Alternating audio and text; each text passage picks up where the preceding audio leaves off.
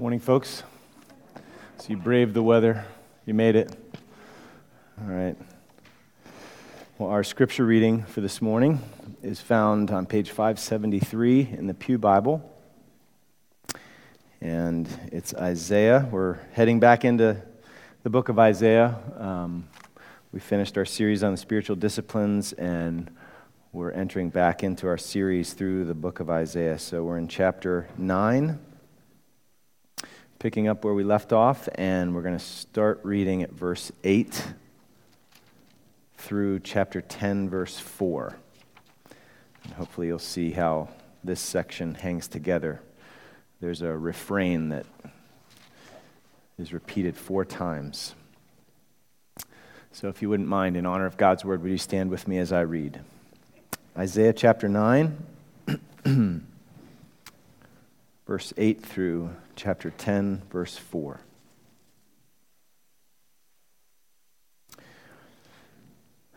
The Lord has sent a word against Jacob, and it will fall on Israel, and all the people will know. Ephraim and the inhabitants of Samaria, who say in pride and in arrogance of heart, The bricks have fallen, but we will build with dress stones. The sycamores have been cut down, but we will build cedars in their place. But the Lord raises the adversaries of Rezin against him and stirs up his enemies. The Syrians on the east and the Philistines on the west devour Israel with open mouth. For all this, his anger has not turned away, and his hand is stretched out still. The people did not turn to him who struck them, nor inquire of the Lord of hosts. So the Lord cut off from Israel head and tail palm branch and reed in one day. The elder and honored man is the head, and the prophet who teaches lies is the tail. For those who guide this people have been leading them astray, and those who are guided by them are swallowed up. Therefore, the Lord does not rejoice over their young men, and has no compassion on their fatherless and widows. For everyone is godless and an evildoer, and every mouth speaks folly. For all this, his anger has not turned away and his hand is stretched out still. For wickedness burns like a fire. It consumes briars and thorns. It kindles the thickets of the forest, and they roll upward in a column of smoke. Through the wrath of the Lord of hosts, the land is scorched, and the people are like fuel for the fire. No one spares another. They slice meat on the right, but they are still hungry. They devour on the left, but are not satisfied. Each devours the flesh of his own arm. Manasseh devours Ephraim, and Ephraim devours Manasseh. Together they are against Judah. For all this, his anger has not turned away, and his hand is stretched out still. Woe to those who decree iniquitous decrees and the writers who keep writing oppression, to turn aside the needy from justice and to rob the poor of my people of their right, that widows may be their spoil and that they may make the fatherless their prey. What will you do on the day of punishment in the ruin that will come from afar? To whom will you flee for help, and where will you leave your wealth? Nothing remains but to crouch among the prisoners or fall among the slain. For all this, his anger has not turned away, and his hand is stretched out still. This is God's word. You may be seated. Okay, so we did kind of a thematic series. Um, on the spiritual disciplines over the last several weeks on prayer and fasting and Bible reading and um, service and evangelism and, and so on. Um, we we started the book of Isaiah in the fall, and, and it led right up to For unto us a child is born in chapter 9, the Sunday before Christmas. And so now we're picking up right where we left off in Isaiah chapter 9, verse 8 and we're going to take the next chunk. Okay? So if you if it's helpful to you, I think we've got slides that will follow along um, with the points. There's also a little outline in um, the bulletin if that's helpful for you. But if you notice, the sermon title, um, that title is not original to me. I'm not trying to give the impression that that title is original to me. Some of you know what I'm talking about here. Sinners in the hands of an angry God. Oh, great. What a happy theme for this morning. Um, well, that title's not mine. It's actually the title of one of the most famous sermons in American history. Um, so maybe high school English class is a way back for some of you, but do any of you are you familiar with that title, even if you've never read it? Okay, so a fair number of you. So that sermon was preached in 1741 by Jonathan Edwards, okay, during a time that was known as the First Great Awakening. So there was a time of widespread revival in the American colonies in the 1730s and 40s. Um, maybe you've heard of the name George Whitefield as well. He would be involved in that. So let me just say this. One, I don't use that title lightly. Okay, this is a weighty sermon, and it's still in print, and people still read it today. Um, my sermon's not going to be anywhere near as important as Jonathan Edwards' sermon, but it is a very appropriate title for this passage. Okay? So, that theme, an angry God, is not probably the one that we love to consider. It might be a theme that we kind of get uncomfortable when we read about it or when the preacher starts talking about it or whatever.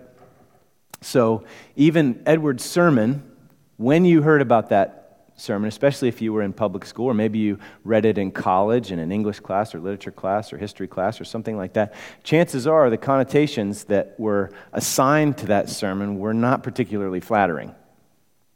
Okay? The Puritans often get a bad name. Jonathan Edwards was a part of that group, at least on the tail end. They were kind of, sometimes they're labeled as like prudish, sour, self righteous folk.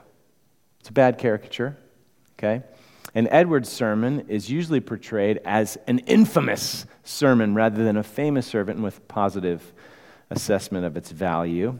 Okay, so sometimes the picture's portrayed of this, you know, sour, angry, intolerant, hellfire and brimstone preacher that probably manipulated his hearers psychologically into fits of fear and anxiety.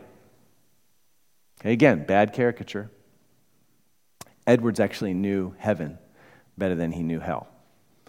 And if you really want to read and consider that, proof of it, you can read a sermon called Heaven is a World of Love that he wrote, or a little essay called The Christian Pilgrim, and you'll see what I mean.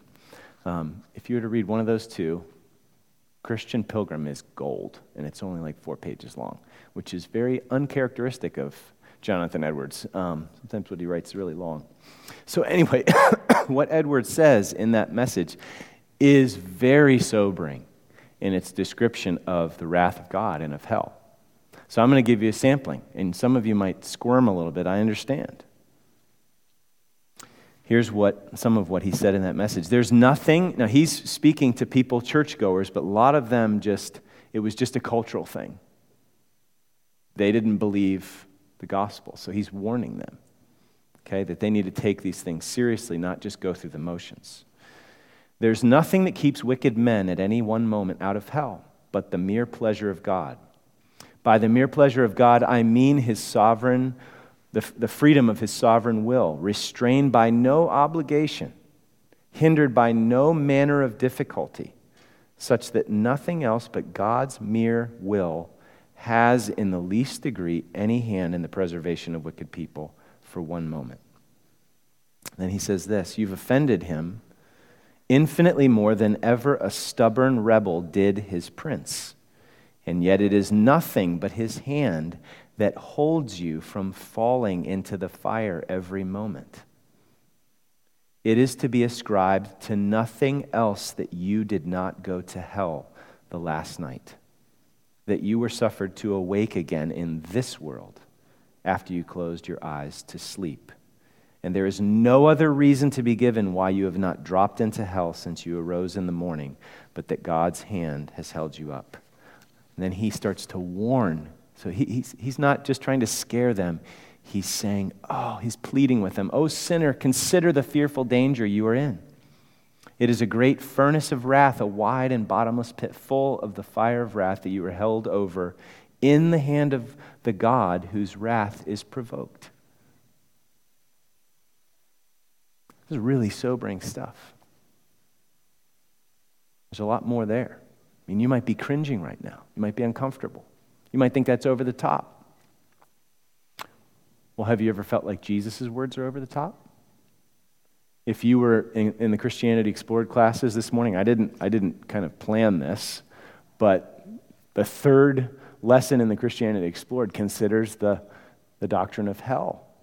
And so, together this morning, if you weren't there, we read Mark 9, 43 to 48, which this is Jesus. He says, If your hand causes you to sin, cut it off. It's better for you to enter life crippled than with two hands to go to hell to the unquenchable fire.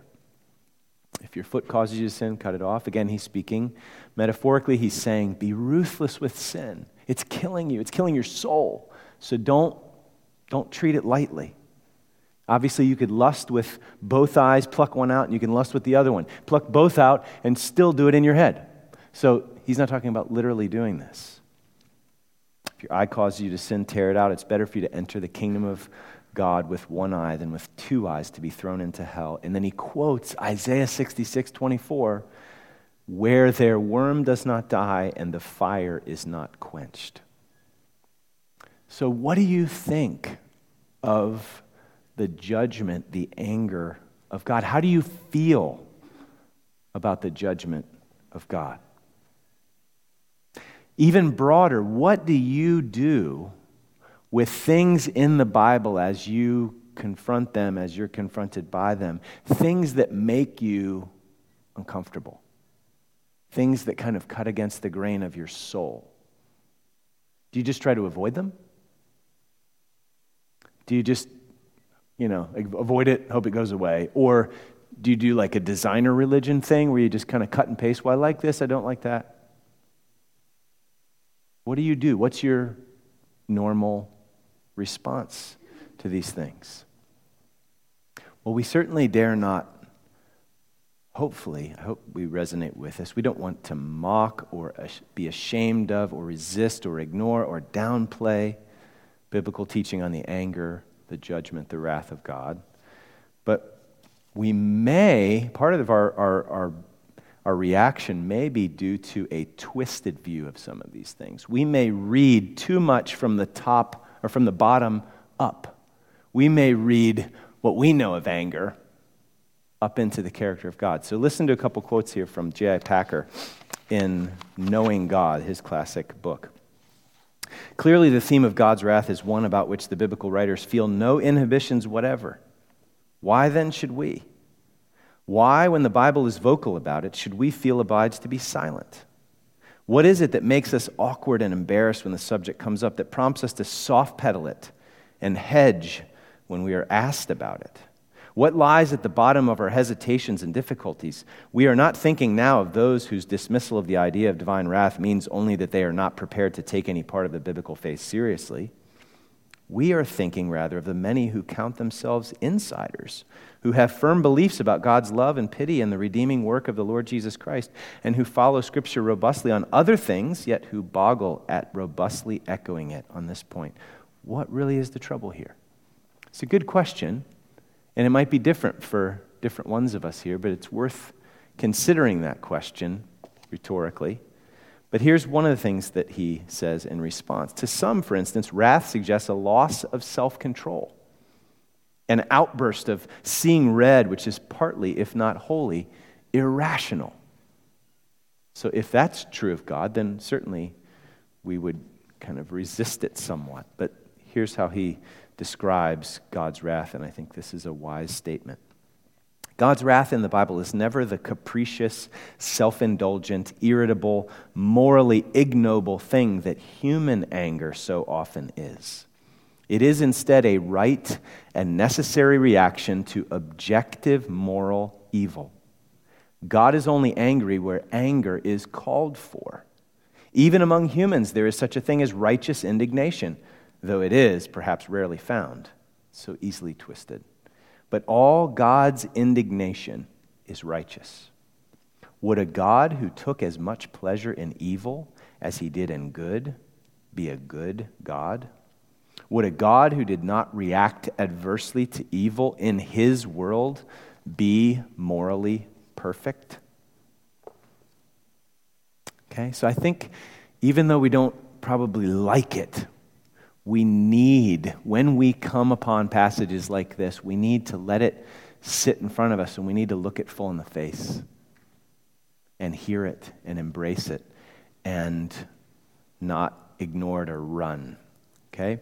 Because if you think about it, and Packer's hinted at it, the anger of God is actually inextricably tied together with his love. He loves us too much to be indifferent to our evil. I mean, just imagine if, if God was indifferent to rape, to child abuse, or even bullying.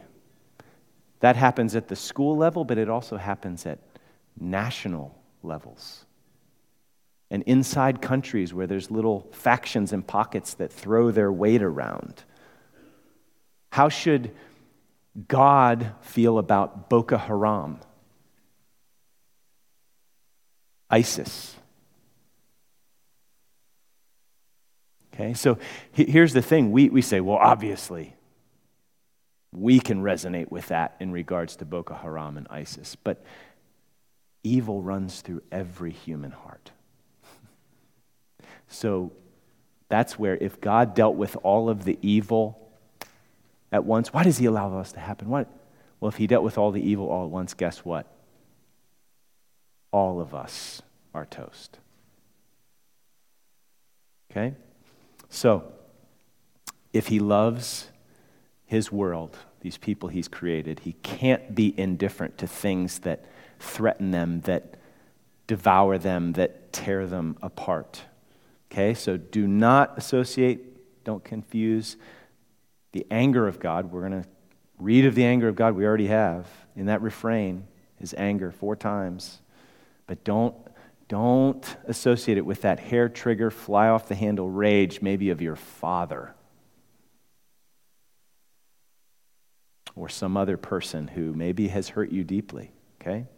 someone who didn't have any patience or self control. God is perfectly opposed to evil, and he's perfectly patient and loving and just. Okay? So let's look at full in the face. God gets angry, and that's actually a good thing. It's a very sobering thing, and we should, we should deal with the implications, but it's also a good thing. You know, life just is not as simple as the Hallmark card sentimentality, is it? Okay? So we can't try to recreate God into our sentimental, round off all the rough edges, tame and domesticate him sort of way. That God is no God. That God is actually a psychological crutch of our own making, okay? Made of cardboard or something. And when you try to lean any weight on that God made in your own image, it will certainly collapse, okay? So hopefully by the end, we'll see even that we don't even want a God who doesn't get angry. Okay? Now, here we go into Isaiah. and you followed along as I read through this section. I'm sure you're going, I have no idea what's going on. Okay? So we have to go through Palestine before we can come to Wilmington if we're going to understand what this passage says to us. So, so you got to go with me. You can't check out right now as we go through some of the histor- histor- historical stuff to get back to us here as far as application is concerned. So there's a lot of distance here. I'll try to keep it short and sweet, but we do need to, to do that travel effort um, so, the, uh, so that we understand what's going on here. Okay? And you know what? I was thinking about this this week. We do this all the time. Okay? We get interested in history for documentaries, for historical fiction, for stories that are based on a true story. And you know what? We're willing to kind of enter into the story and understand what was going on, and it's because the story is valuable to us because there's something really important going on in the story. There, there are inspiring things in there, there's heartwarming things in there, there's sobering things in there. I mean, usually those stories, they speak of something heroic or um, thought provoking themes kind of bubble up, or also how many times in these, you know, true story movies, how often is justice served in the long run to meet some great evil? It shows the best of what human beings are capable of and also the worst, right? In based on true story movies that we love. Um, well, how much more should we be willing and interested in what God is capable of?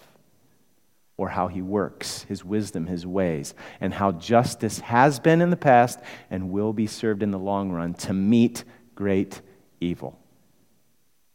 Okay? Just in case you need a little extra incentive to do the hard work here um, of following the history. Okay, so this section actually addresses a question that was raised in the previous section. So I know, oh, great, we got to go back. This section doesn't make sense, and now we got to go back to another tough section. So look back at chapter 7, okay? So flip back to chapter 7. Even if you weren't here, you know, back in December when we looked at this, hopefully this will make sense. I'll try to summarize it briefly. So look at verse 3. Um, the Lord said to Isaiah, Go out to meet Ahaz. He's the king of the southern kingdom of Judah. Jerusalem was the capital city. You and Shear Jashub, your son, at the end of the conduit of the upper pool on the highway to the washer's field, and say to him, Be quiet, be careful, do not fear, do not let your heart be faint.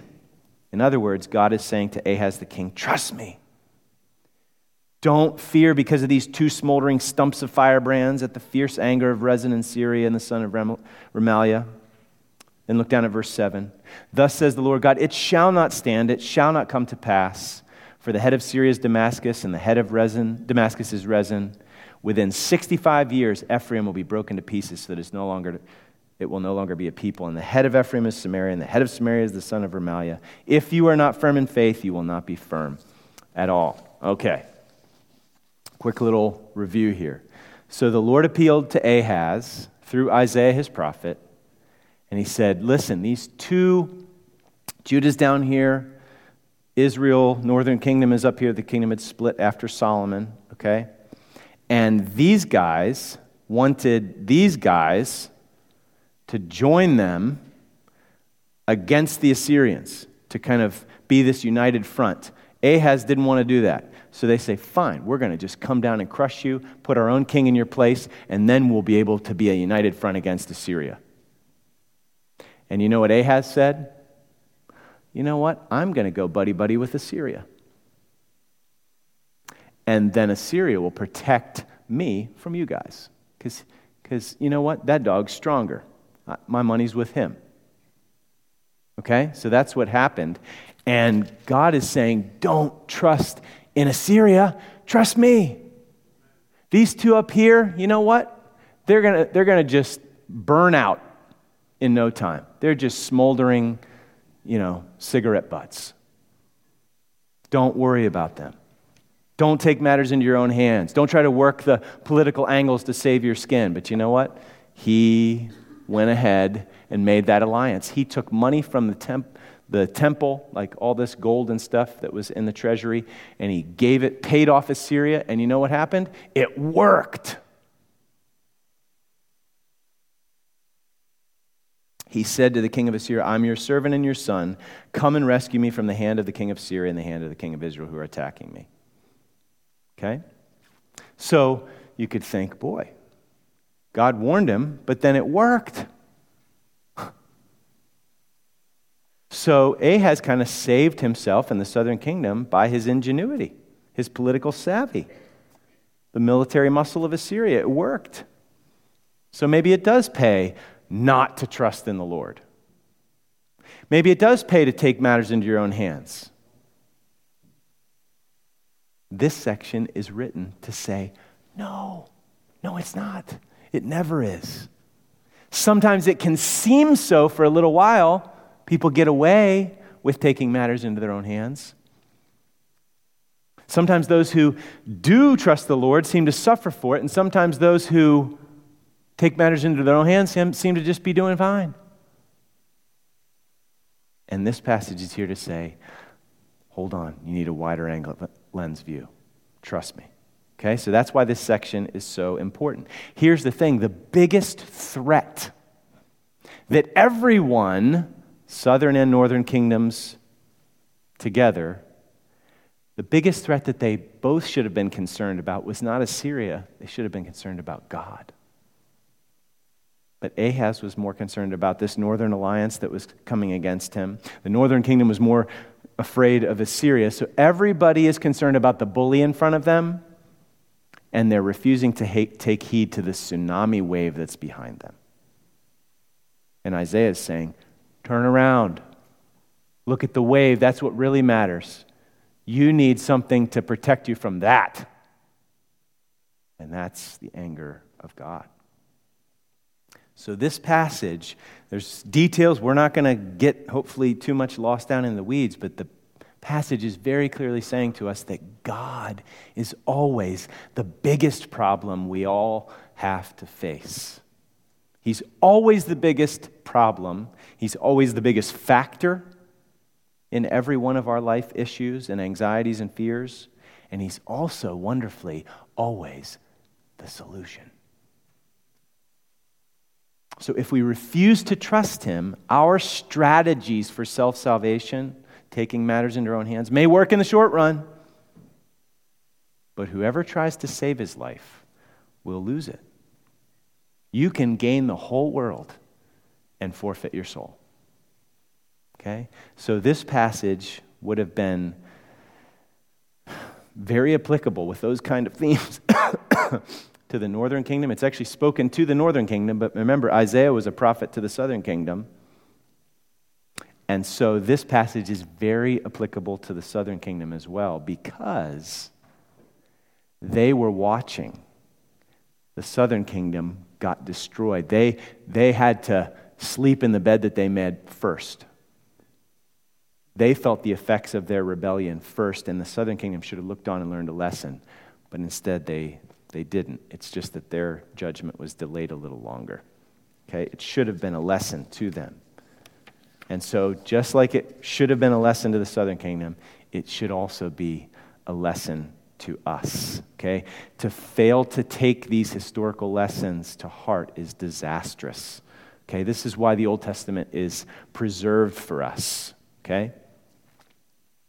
Listen to what Paul wrote to the Corinthians in chapter 10 he's talking about the Israelites in the Old Testament. He says, You know what? With most of them, God wasn't pleased, for they were overthrown in the wilderness. Remember, they grumbled and complained, and there was judgment in the wilderness. They didn't enter the promised land that one generation. And then he says this Now, these things took place as examples for us, that we might not desire evil as they did. So he says to the Corinthians, Don't be idolaters as some of them were. We must not indulge in sexual immorality as some of them did there was all kinds of bad consequences. Remember? We must not put Christ to the test as some of them did, nor grumble as some of them did. And then he says, These things happened to them as an example, but they were written down for our instruction on whom the end of the ages has come. Therefore, let anyone who thinks he stands take heed to those historical lessons and to the seeds of the same kind of rebellion and pride in their own hearts, lest he fall. Okay? So it's really clear that Isaiah 9 and 10 are written down for our instruction. Okay? Even though Ahaz took matters into his own hands, even though it paid off for a time, it ultimately didn't work. Okay? And it won't work for us if we try to take matters into our own hands. Okay? They had gained for a little, little space, southern kingdom, they had gained some worldly peace. The threats were taken care of because he paid off Assyria. But they forfeited their souls in the process. We need to hear that. We need to be warned. Okay? So, one more just really big picture thing, and then we're going to go through the passage fairly quickly, okay? Because the themes are the most important thing and they're fairly clear. Okay? But as you go through Isaiah, and certainly this little section of chapters 7 to 12, which kind of all hangs together, there's, there's a really cool thing that you see. And I want you to see this kind of force for the trees view point. One, that the book of Isaiah and this section is all about the supremacy of God. He's always, I've already said it, but he's always the biggest factor in everything. And he needs to be the biggest factor, biggest variable in every one of our life equations. He needs to loom largest in our lives. We need to stop fearing people who are just created beings. We need to fear the Lord, trust in Him. See, when, when small people, and that's all of us, we're all small relative to God. When small people, I heard somebody say something like this one time. When small people cast long shadows, you know the sun is setting. Which is kind of interesting because in Isaiah 8:20, look back there. If the sun is setting, that means darkness is coming. And Isaiah is all about would you stop thinking so highly of people and think more highly of God? Back in 820, to the teaching, to the testimony, listen to the word of God. Don't reject it. Don't stick your fingers in your ears. If these people won't speak according to this word, it's because they have no dawn. They'll pass through the land greatly distressed and hungry, and when they're hungry, they'll be enraged and speak contemptuously against their king and their God. Verse 22 They'll look to the earth, but behold distress and darkness, the gloom of anguish, and they'll be thrust into thick darkness. So, unfortunately, Assyria and those people loomed really large, this big shadow, and God was really small. And Isaiah is all about reversing that. And it's the same thing for us. We fear people all the time. We're, we're you know, want to please everybody and we make compromises in order to do that. We lie, we shade the truth, we do these kind of things. It's because God looms very small and people loom really large. So the book of Isaiah is all about the supremacy of God. He's the biggest factor in everything. And that is the light that Isaiah is shedding so that we don't live in the darkness of thinking people are so big and God is small. Okay? But also, this supreme God is supremely merciful. Second kind of big picture point. And this God saves. That's the whole title of the series. Isaiah's name is Yahweh is salvation or Yahweh saves. So he reminds us of that with his name. And the book reminds us of that over and over and over again. So think about it. Chapter 7 to 12. Ahaz was supposed to be a good king over God's people. He was a bad king and led God's people astray, brought judgment down on Judah. But then, right before Christmas, we looked at 9 6. And there's this hopeful note that struck that there's going to be this child born, a son given. The government will be upon his shoulder, and his name will be called Wonderful Counselor, Mighty God, Everlasting Father, Prince of Peace. Of the increase of his government and of peace, there will be no end on the throne of David and over his kingdom to establish it and uphold it with justice and with righteousness from this time forth and forevermore. The zeal of the Lord of hosts will do this. Okay? So, King Ahaz, bad king, doesn't trust the Lord, judgment, but there's hope. Here comes the child born. And then this section that we're in, more mess, northern kingdom and southern kingdom, not trusting the Lord, judgment's coming, but then it leads to chapter 11. Look at 11:1. There shall come forth a shoot from the stump of Jesse, and a branch from his roots shall bear fruit. The Spirit of the Lord shall rest upon him the Spirit of wisdom, understanding, of counsel, of might, of knowledge, and the fear of the Lord, speaking of the Messiah, speaking of Jesus. So the point is, the book of Isaiah is all about the supremacy of God, and the book of Isaiah is all about the centrality of the Son of God, the King of Kings and the Lord of Lords. Is that something that you want to study for the next, you know, however many weeks? The supremacy of God and the centrality of the, the merciful, loving Son of God, the King of Kings. Okay? That's good news. This section, even though we can get easily lost, you know, forest for the trees, we want to make sure we keep the big picture. Okay? So, we got to look at some of the, the hard things here in this section. We need to look at God's righteous anger full in the face before we get reminded again of the good news of his Savior, Son, the Messiah. So, 9, 8 verses, or 9, chapter 9, verses 8 to 12. Pride comes before the fall. So the Lord has sent a word against Jacob, and it will fall on Israel. Israel referring to the northern kingdom, okay? And all the people will know, Ephraim and the inhabitants of Samaria, who say in pride and in arrogance of heart, The bricks have fallen, but we will build with dress stones. And historically, we're not sure if that was because there was an earthquake about that time, and an earthquake could have done that work of the stones falling, or it could have been um, referring to a military attack. Hey, they attacked us, we suffered losses, but you know what? Nobody can beat down the American spirit. Oh, wait, no, it's actually the Remember some of the rhetoric after 9 11? Okay? That's what was going on in Israel. The sycamores have been cut down. We'll, we'll put cedars in their place. So rather than being humbled, like, I wonder if God's trying to tell us something here, it actually reinforced their pride, their self sufficiency, and their trust in themselves.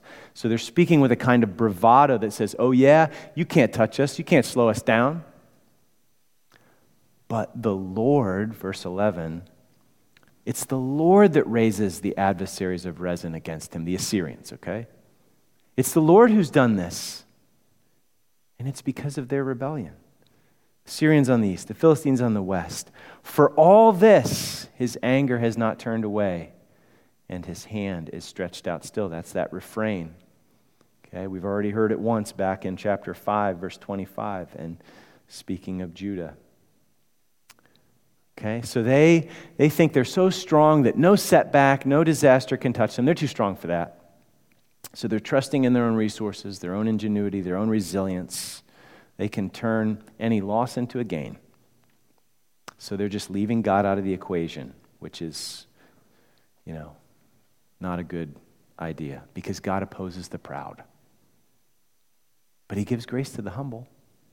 And we need that reminder often. So, this is an example for us that pride comes before the fall. God opposes the proud. He did it in history. This isn't just, this isn't just the kind of you know, ebb and flow of history. This is a sovereign, supreme God guiding history. So we need to see the impact of the opposition of God to proud people because we are spring loaded to pride and arrogance, and our pride is pervasive and insidious. Okay, so no, we're not in the same situation as Israel, and hopefully we're not as pompously arrogant as they were. But again, we don't need to let this lesson be lost on us.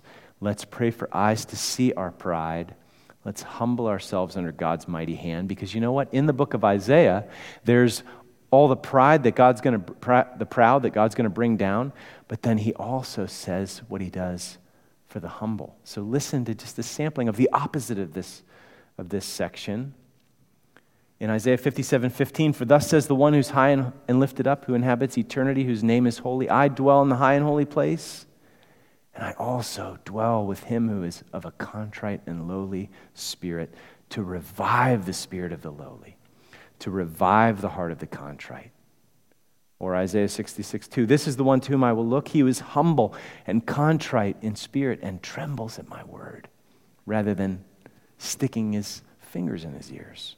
So pride comes before the fall, but the Lord loves to lift up the humble. Okay, so this is a, a very contemporary lesson for all of us today. Okay, now let's look at the second lesson here, verses 9, 13 to 17. When the blind lead the blind. Okay, so the refrain for all this, his anger has not turned away and his hand is stretched out still. This is how recalcitrant, this is how stubborn these people were. God judged them, they didn't listen. They just it just kind of fed their bravado. And so he says there's more judgment to come. You just won't listen. Verse 13, the people did not turn to him who struck them, nor inquire of the Lord of hosts. So the Lord cut off from Israel head and tail, palm branch and reed in one day, which may be a reference to when the Assyrians just totally sacked the northern kingdom in 722. Okay, so what's this head and tail, palm branch, and reed thing? Well, he explains it in verse 15. The elder and honored man is the head, and the prophet who teaches, who teaches lies, is the tail. For those who guide this people have been leading them astray, and those who are guided by them are swallowed up. Therefore, the Lord does not rejoice over their young men and has, not, has no compassion on their fatherless and widows. You know it's bad if that's the way God is relating to a people. If He is not having compassion on their fatherless and widows, wait, wait, wait, wait a second. Psalm 68 5 says that He's the father of the fatherless and the protector of widows. Well, this is so bad. Look at it. He has no compassion on their fatherless and widows because Everyone is godless and an evildoer, and every mouth speaks folly. It's like Genesis 6. It got so bad that every impulse with everyone was sinful all the time. And God finally said, Enough, I'm going to wipe out the earth. And I'm just going to preserve Noah and his family. So, this is sober judgment. It's supposed to wake them up, shake them awake, but they just still don't get it. They're not listening. For all this, his anger has not turned away, and his hand is stretched out still. So, from the highest leaders to the lowest, judged. It's just like Jesus in Matthew 15. Let them alone, they're blind guides. If the blind lead the blind, both will fall into a pit. And that's what's happening. The blind are leading the blind. Okay? But also, as we, as we go through the book of Isaiah, you'll see that light is dawning and there's hope. Where there was gloom and anguish, this child is going to be born, light is going to dawn, and as a result, those who see the light and trust in the light of the world, they will be, that light will shine in their hearts, and they will become the light of the world. They'll be his witnesses, shining with his light, and will be radiant. So that's the opposite, and that hope, hopeful note is struck in Isaiah as well. So when we refuse the, the judgment, the chastisement of the Lord, and there's just this terrible cycle of downward spiral, the blind leading the blind. But instead, when we welcome the truth and receive his instruction, then there's good leadership that grows up and it blesses people and light shines. Okay? So, that's still not all of it.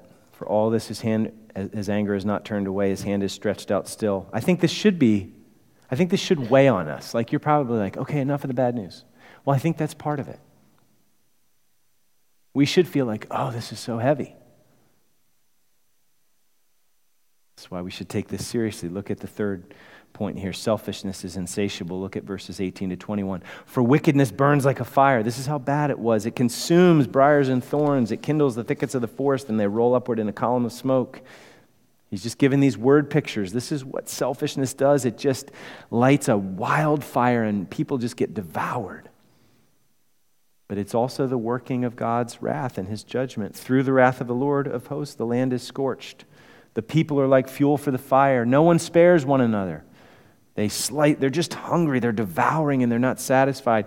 This image, even of devouring the flesh of his own arm, it's that selfish, that hungry. Selfishness is insatiable. We're never satisfied, so we devour, we use, we exploit. How can God be indifferent to that? Well, thankfully, He's not. His anger is directed toward that. Okay? And this is not, again, just with ancient peoples. This is very contemporary. Paul says it so well in Galatians 5. This, I think, probably sounds probably too close to home. In Galatians 5, he says, you know, love is the, the summary of the law love your neighbor as yourself. But if you bite and devour one another, watch out that you're not consumed by one another. Does that ever characterize the speech in your home? Does that ever characterize sometimes the, the interactions in your office? And we can enter into that because we're being selfish and we just, ah, God does not like that. He hates that. And we need to hear that. For all this, his anger is not turned away and his hand is stretched out still. And then finally, verses 1 to 4 of chapter 10 no one's getting away with anything. You can picture these just powerful people writing selfish laws and decrees for their own advantage. You know, these people are kind of stereotypical in, in so many movies. So you can just imagine some of these people. Woe to those who decree iniquitous decrees, the writers who keep writing oppression, to turn aside the needy from justice, to rob the poor of my people of their right, that widows may be their spoil. Take advantage of the weak and powerless and vulnerable, that they may make the fatherless their prey. What will you do, you fat cats? What will you do on the day of punishment in the ruin that will come from afar? So you who preyed on the helpless will then become helpless. To whom will you flee for help? And where will you leave your wealth? Nothing remains but to crouch among the prisoners or fall among the slain. For all this, his anger has not turned away, and his hand is stretched out still. it's a really sobering word. so the word of the Lord is going to fall right at the beginning of our section 9 8, and there's nothing that remains but to fall at the end, verse 4. It's just really a sad picture. But this story, it happened.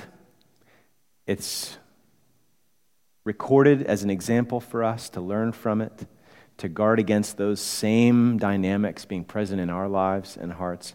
But thankfully, we know how the story unfolded, and we know that there is a reversal to this refrain. Listen to the refrain again. For all this, his anger is not turned away, and his hand is stretched out still. Well, guess what? Flip to Isaiah 40. Because relief comes.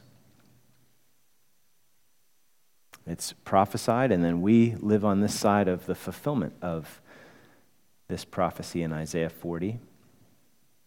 So you can imagine there, there's so much judgment in the book of Isaiah, but then chapter 40 comes and it's like a cup of cold water on a hot, parched tongue. Comfort, comfort my people, says your God. Isaiah 40, verse 1. Speak tenderly to Jerusalem and cry to her that her warfare is ended, that her iniquity is pardoned, that she's received from the Lord's hand double for all her sins. And how's that going to come? Well, the Lord's going to show up. A voice cries. And who's the fulfillment of that? John the Baptist, preparing the way for Jesus, who comes.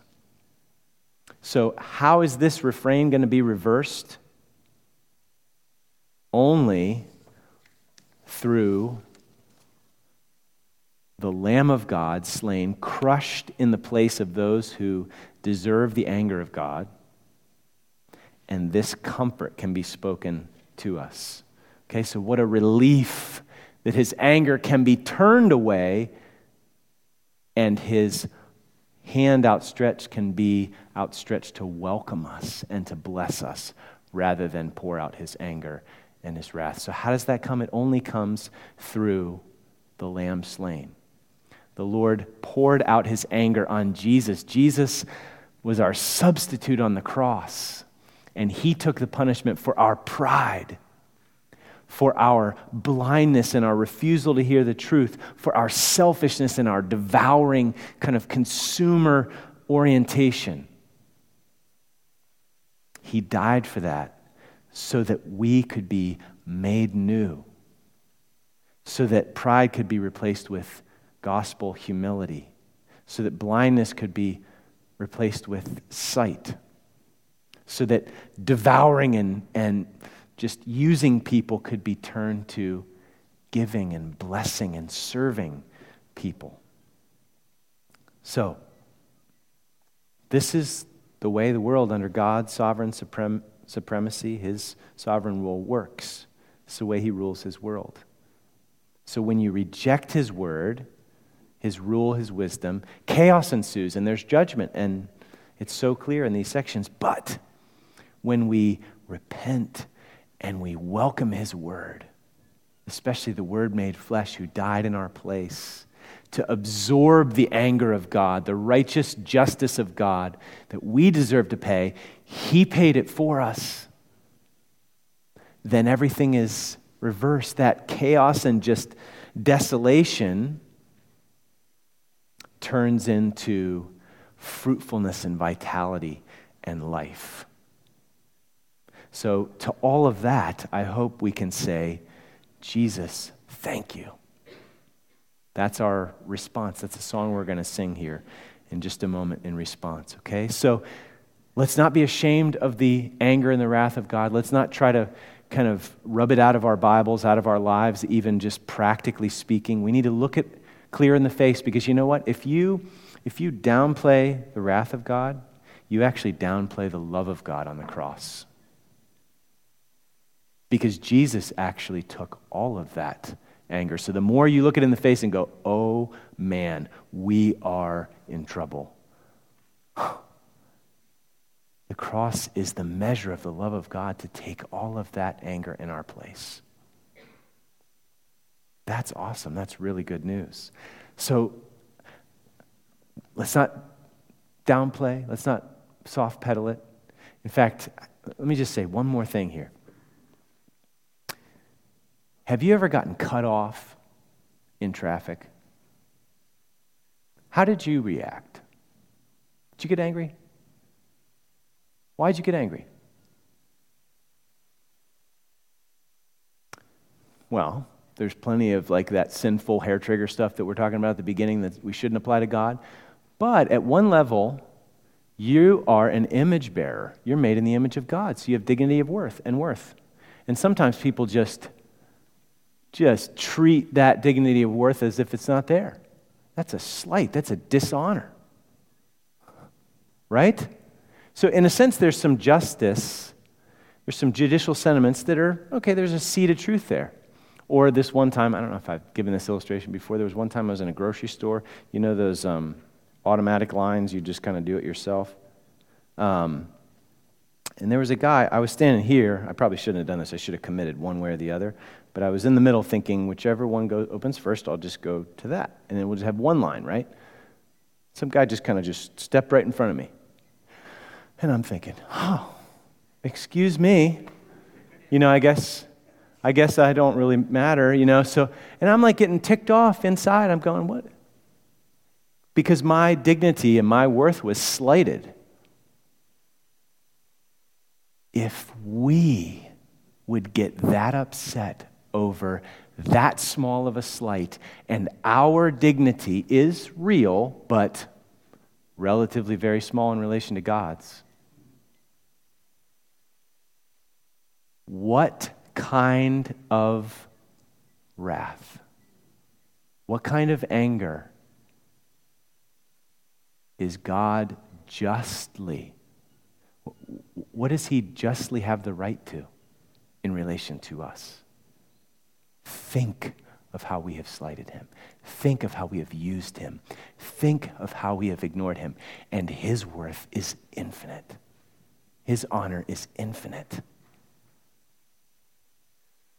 So if we hear a refrain, and for all this his hand is outstretched still, his anger.